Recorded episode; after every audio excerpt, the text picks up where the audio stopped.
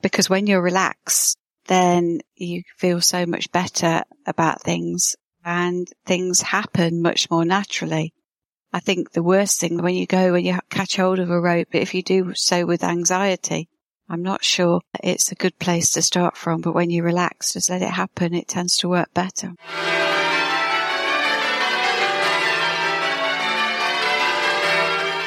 My guest today is Nikki Carling, who comes from a ringing family. She has held various positions at tower, district and guild level over the years, has rung about 80 peals, taken part in local and national ringing competitions, but says her focus in ringing has always been about having fun. Nikki is also a therapist and we will discuss advice for ringers who are anxious about returning to ringing after the pandemic. But first, Nikki, I just want to ask you, when did you start ringing? I was 10 when I started, so I've been ringing for 42 years now. It was not something I wanted to do. It was insisted upon. And much to my annoyance, the minute I took hold of a bell rope, I absolutely loved it and I really didn't want to. So, uh, yes, that's when I started at the age of 10. And how long has bell ringing been in your family? Uh, only one generation before me. My dad, Gary Mason, and his older brother, Kingsley Mason, both ringers, but that's where it started. Although I understand that I have a granddad who did ring a long time ago, but it was way, way before I was born. And you've kept ringing in the family because your daughter's ringing now as well. Yeah, she started again. She didn't want to do it. We we tried her with it when she was what would she have been about ten as well, but she was just a little bit too small.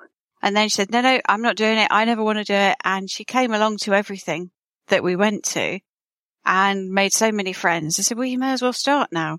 So she did, and she's doing absolutely brilliantly. She's uh, she's going to leave me way behind. Before the pandemic, obviously people aren't ringing at the moment, but before the pandemic, can you describe what you were doing ringing wise? Ringing Sunday service. Who knew that Sunday mornings could be so useful without ringing in them? It's amazing what you can fit in, isn't it?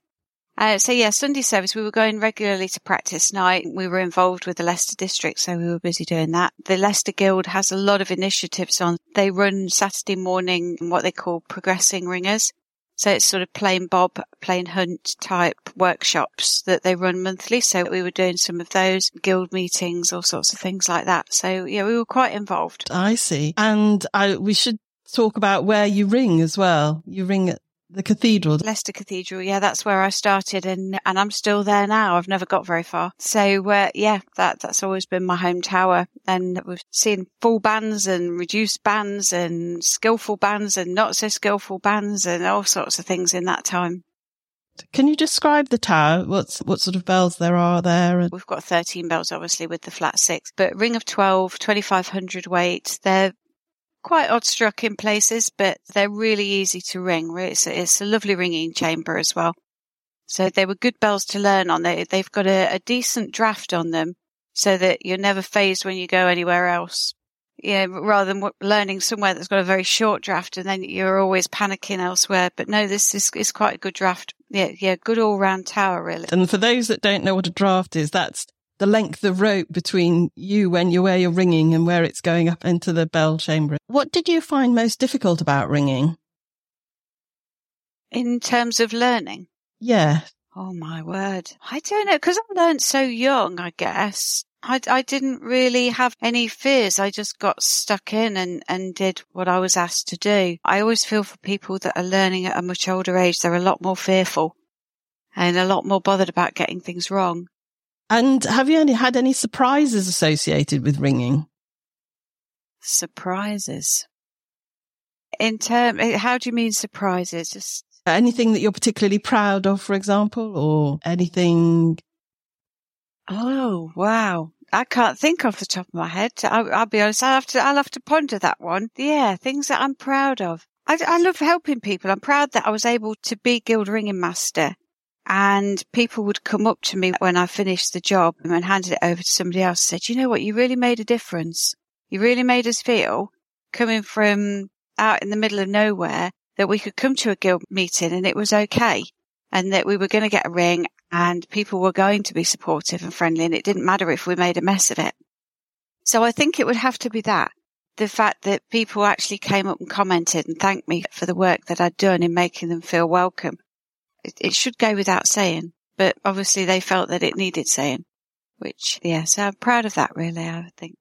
Good. And you've held many positions. What position are you holding at the moment? I'm just a social secretary at the cathedral. I like to arrange pub crawls and all sorts of things like that. So that's my job at the minute. But no, we've got work commitments on. That. So we've both, both me and my, and my husband, Dave Carling, we've both stepped back a little bit this year to work, but and before that, he was secretary of the Leicester district. I, had been guild ringing master until a couple of years ago. So yeah, we've stepped back a little bit, let others have a go. Really, fair enough. What's the best piece of advice you've ever received with regard to ringing, or that you would want to pass on to somebody?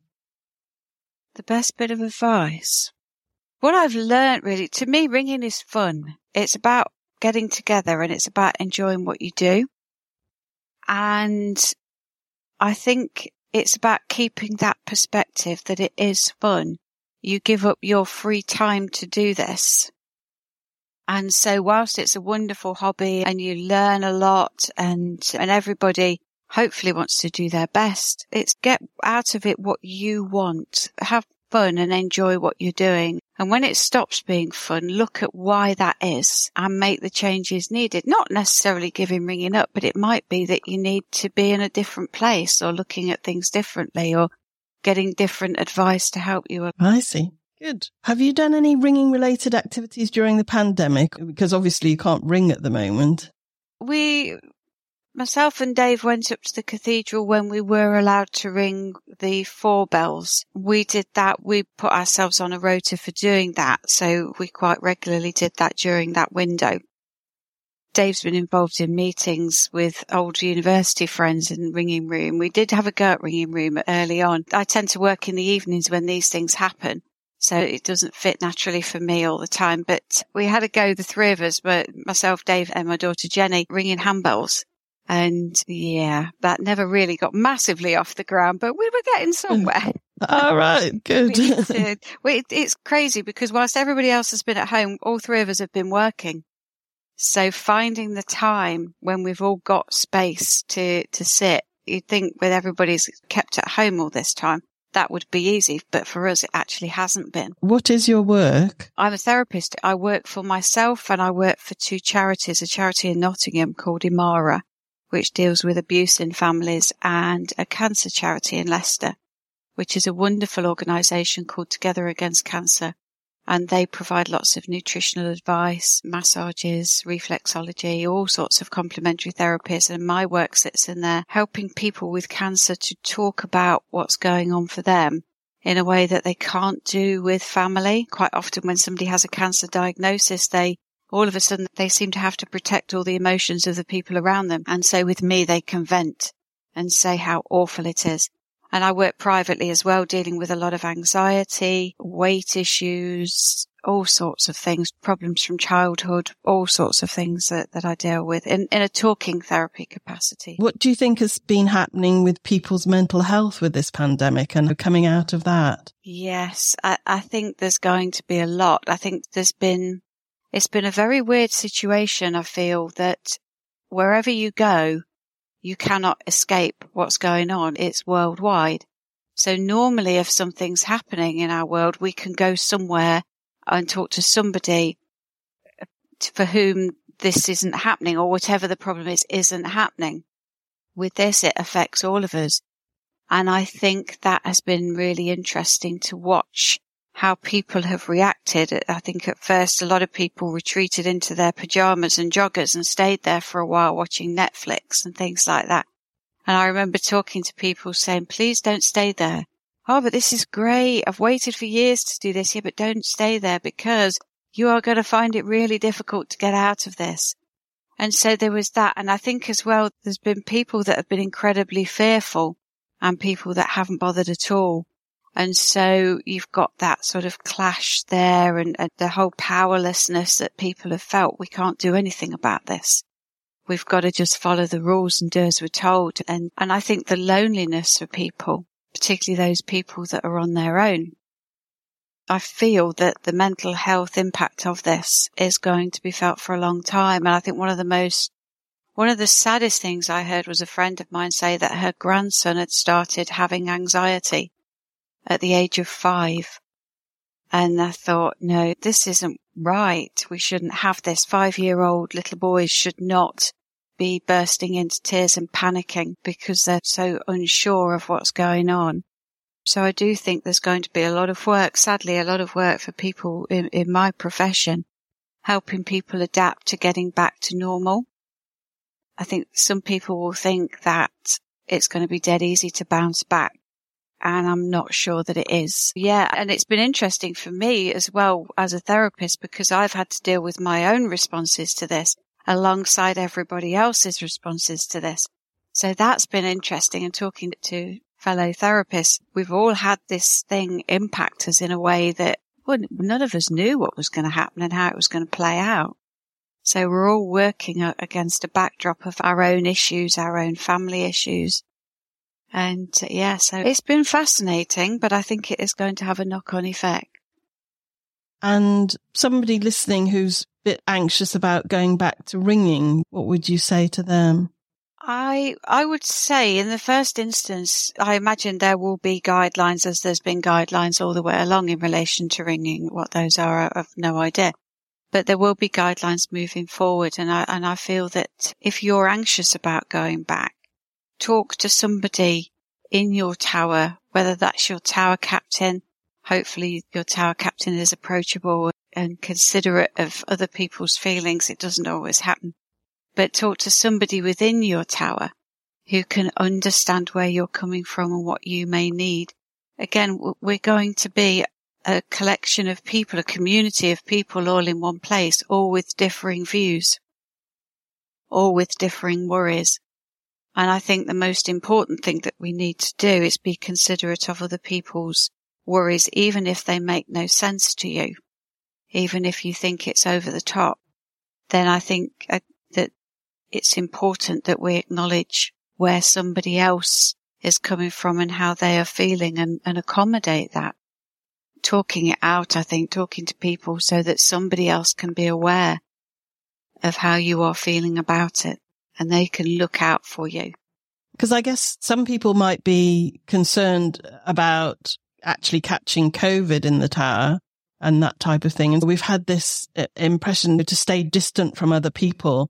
And now they're having to, to come back into being sociable again. Although bell ringing is lovely, I always think from the point of view of you're with other people, but you're not intensely having to talk to them. So in some ways, it's a gentle introduction to, to being sociable again. And it might be that some towers are more suited to a return to ringing than others. If you've got a very small ringing room and it's not very well ventilated, then maybe that is not the place to be going in the first instance.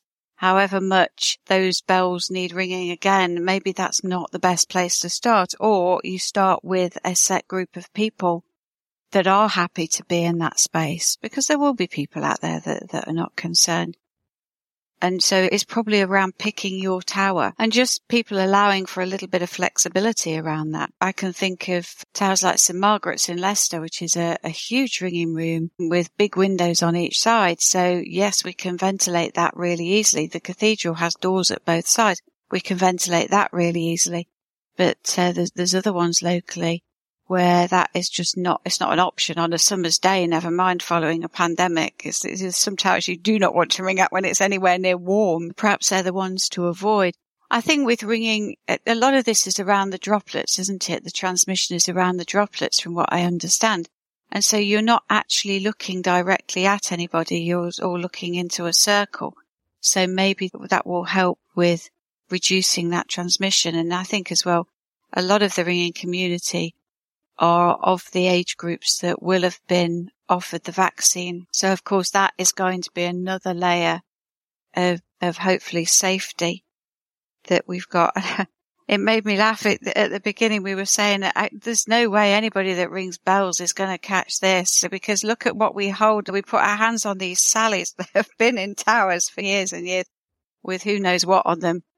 And so our immune systems are probably quite robust in a lot of ways. But I know that people have succumbed to it. But uh, yeah, so it's this uh, dread to think what's on some of those ropes sometimes. What is it that you're looking forward to ringing wise after the pandemic?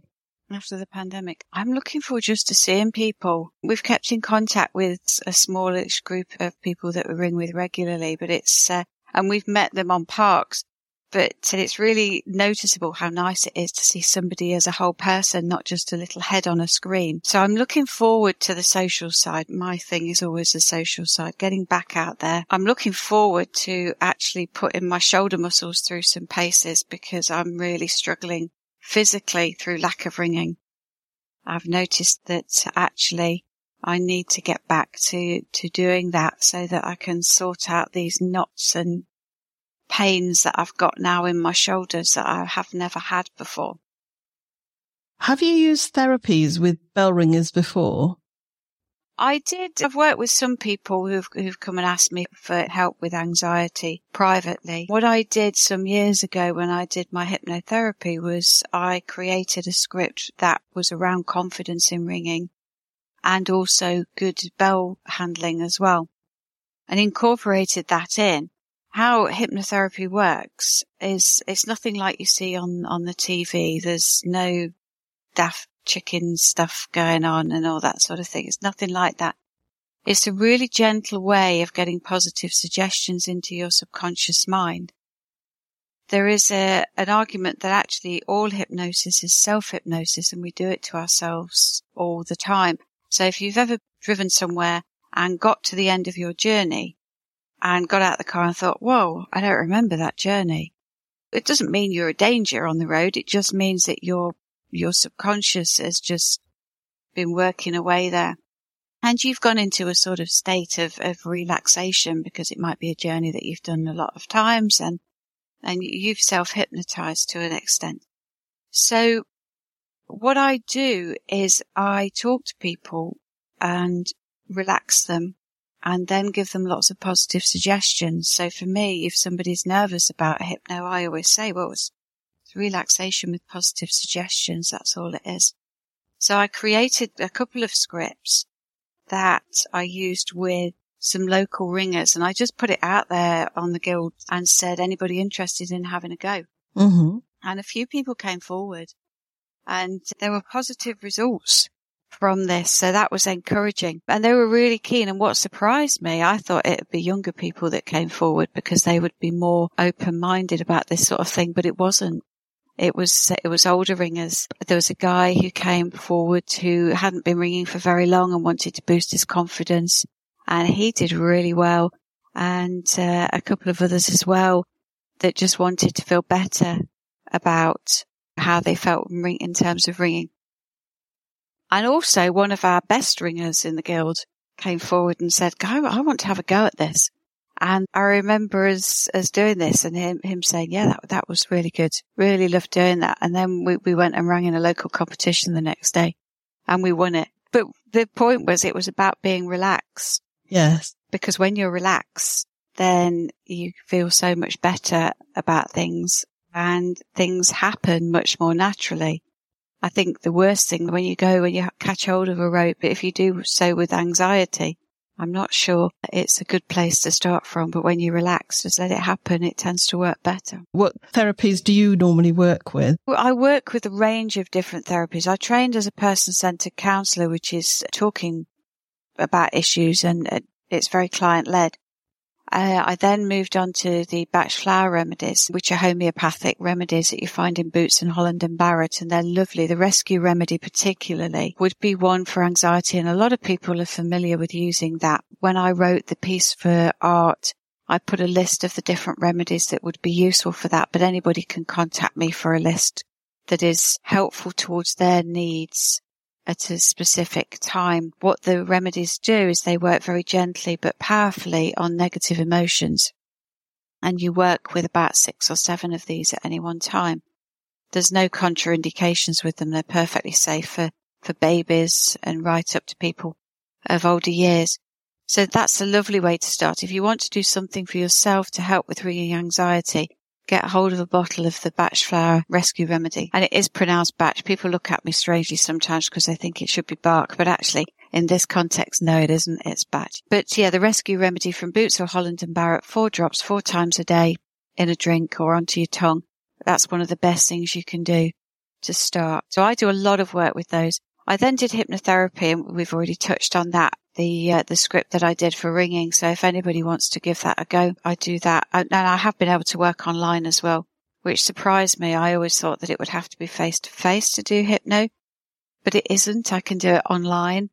And I also send people a copy of the recording so that they've got it. And then I did something called emotional freedom techniques, which is using acupuncture points to help release negative emotions, which sounds quite nuts. I, I conclude that everything I do sounds pretty nuts, but it works, which is why I do it. And I thought, I remember when I first sat in a training room and I'd not heard about EFT, but somebody told me you must do this. It's brilliant. And I sat in this training room looking at all these people tapping on themselves and I thought, oh goodness, I've just wasted some money and a whole weekend on this, but I still use it. And I went on to train further up to master practitioner status. So it is very, very useful. I do a lot of resourcing work as well within a child work. So helping people deal with anxieties from childhood. Quite often when we have anxieties as an adult, the roots for this started in our childhood if we can go back and deal with the original issue, we can then move forward in a much more robust, resilient and resourced way and deal with things with a, an assertiveness that perhaps we didn't have before, which just allows us to say what we feel. Quite often people daren't say what they feel. And it gives us that help to say what we feel. Yeah, and I'm still learning. I'm doing more and more therapies. I must stop at some point. And you said about the tapping. Is that something you do to yourself? Yeah. Uh, the way I was trained to do it is that you tap on somebody else. I've never done it that way. I teach people in all the therapies that I do. I teach people how they can help themselves. So again, on that piece that I wrote for art, there is a copy of the tapping points. There's a diagram on there which details the points that you use. And you start basically with your hands crossed just over your sort of heart, if you like, and just breathe. And just by doing that, you are tapping into a, a major point there, breathing and getting yourself grounded and centered. So that if you can't do anything else, that is a really good thing to do to get that anxiety down. And then there's a, a, diagram with the other tapping points that I use. There's various different ways of doing this, but these are the ones that I use and it's very, very simple.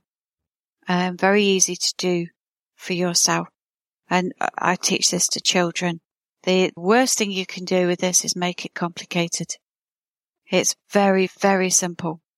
And so anything that overcomplicates is just missing the point. Yeah, tapping on the points. I, I teach everybody how to do it.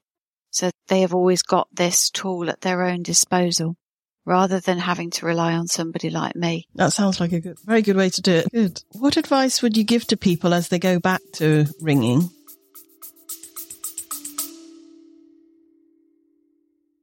This is a quick break to thank our sponsors, the Association of Ringing Teachers, ART. You can find out more at bellringing.org, where there are resources to support your ringing, to find out how to learn to ring or to learn to teach. Now back to the episode. Breathe. Sounds very simple. Breathing. A lot of the therapies, well, all the therapies that I do, the first thing I'll say is, right, sit there and take some deep breaths. Really deep breaths. Breathe down into your stomach, which probably sounds a bit weird, but like babies do when you see their, their little tummies rise up and down. It's that sort of feeling. Breathe as deep as you can because that slows everything down. And then you can think. When we're breathing very shallow, when you're anxious about something, your breathing is very, very quick and it, it doesn't go very deep. The more you can breathe deeply, the more you will be able to take control of yourself and your anxiety. So that, that is the starting point for everything. Really just get that breathing under control. Then think, what is it that I need? Doesn't matter what anybody else needs. What is it that you as a ringer need?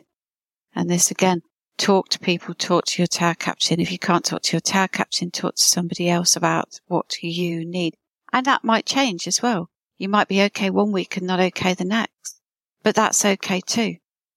It's, I think we're, we're all going to have to, um, learn perhaps a tolerance that some people will not have had before. But I think if we work together then we can really, really get there and perhaps change some attitudes in ringing that might need changing as well.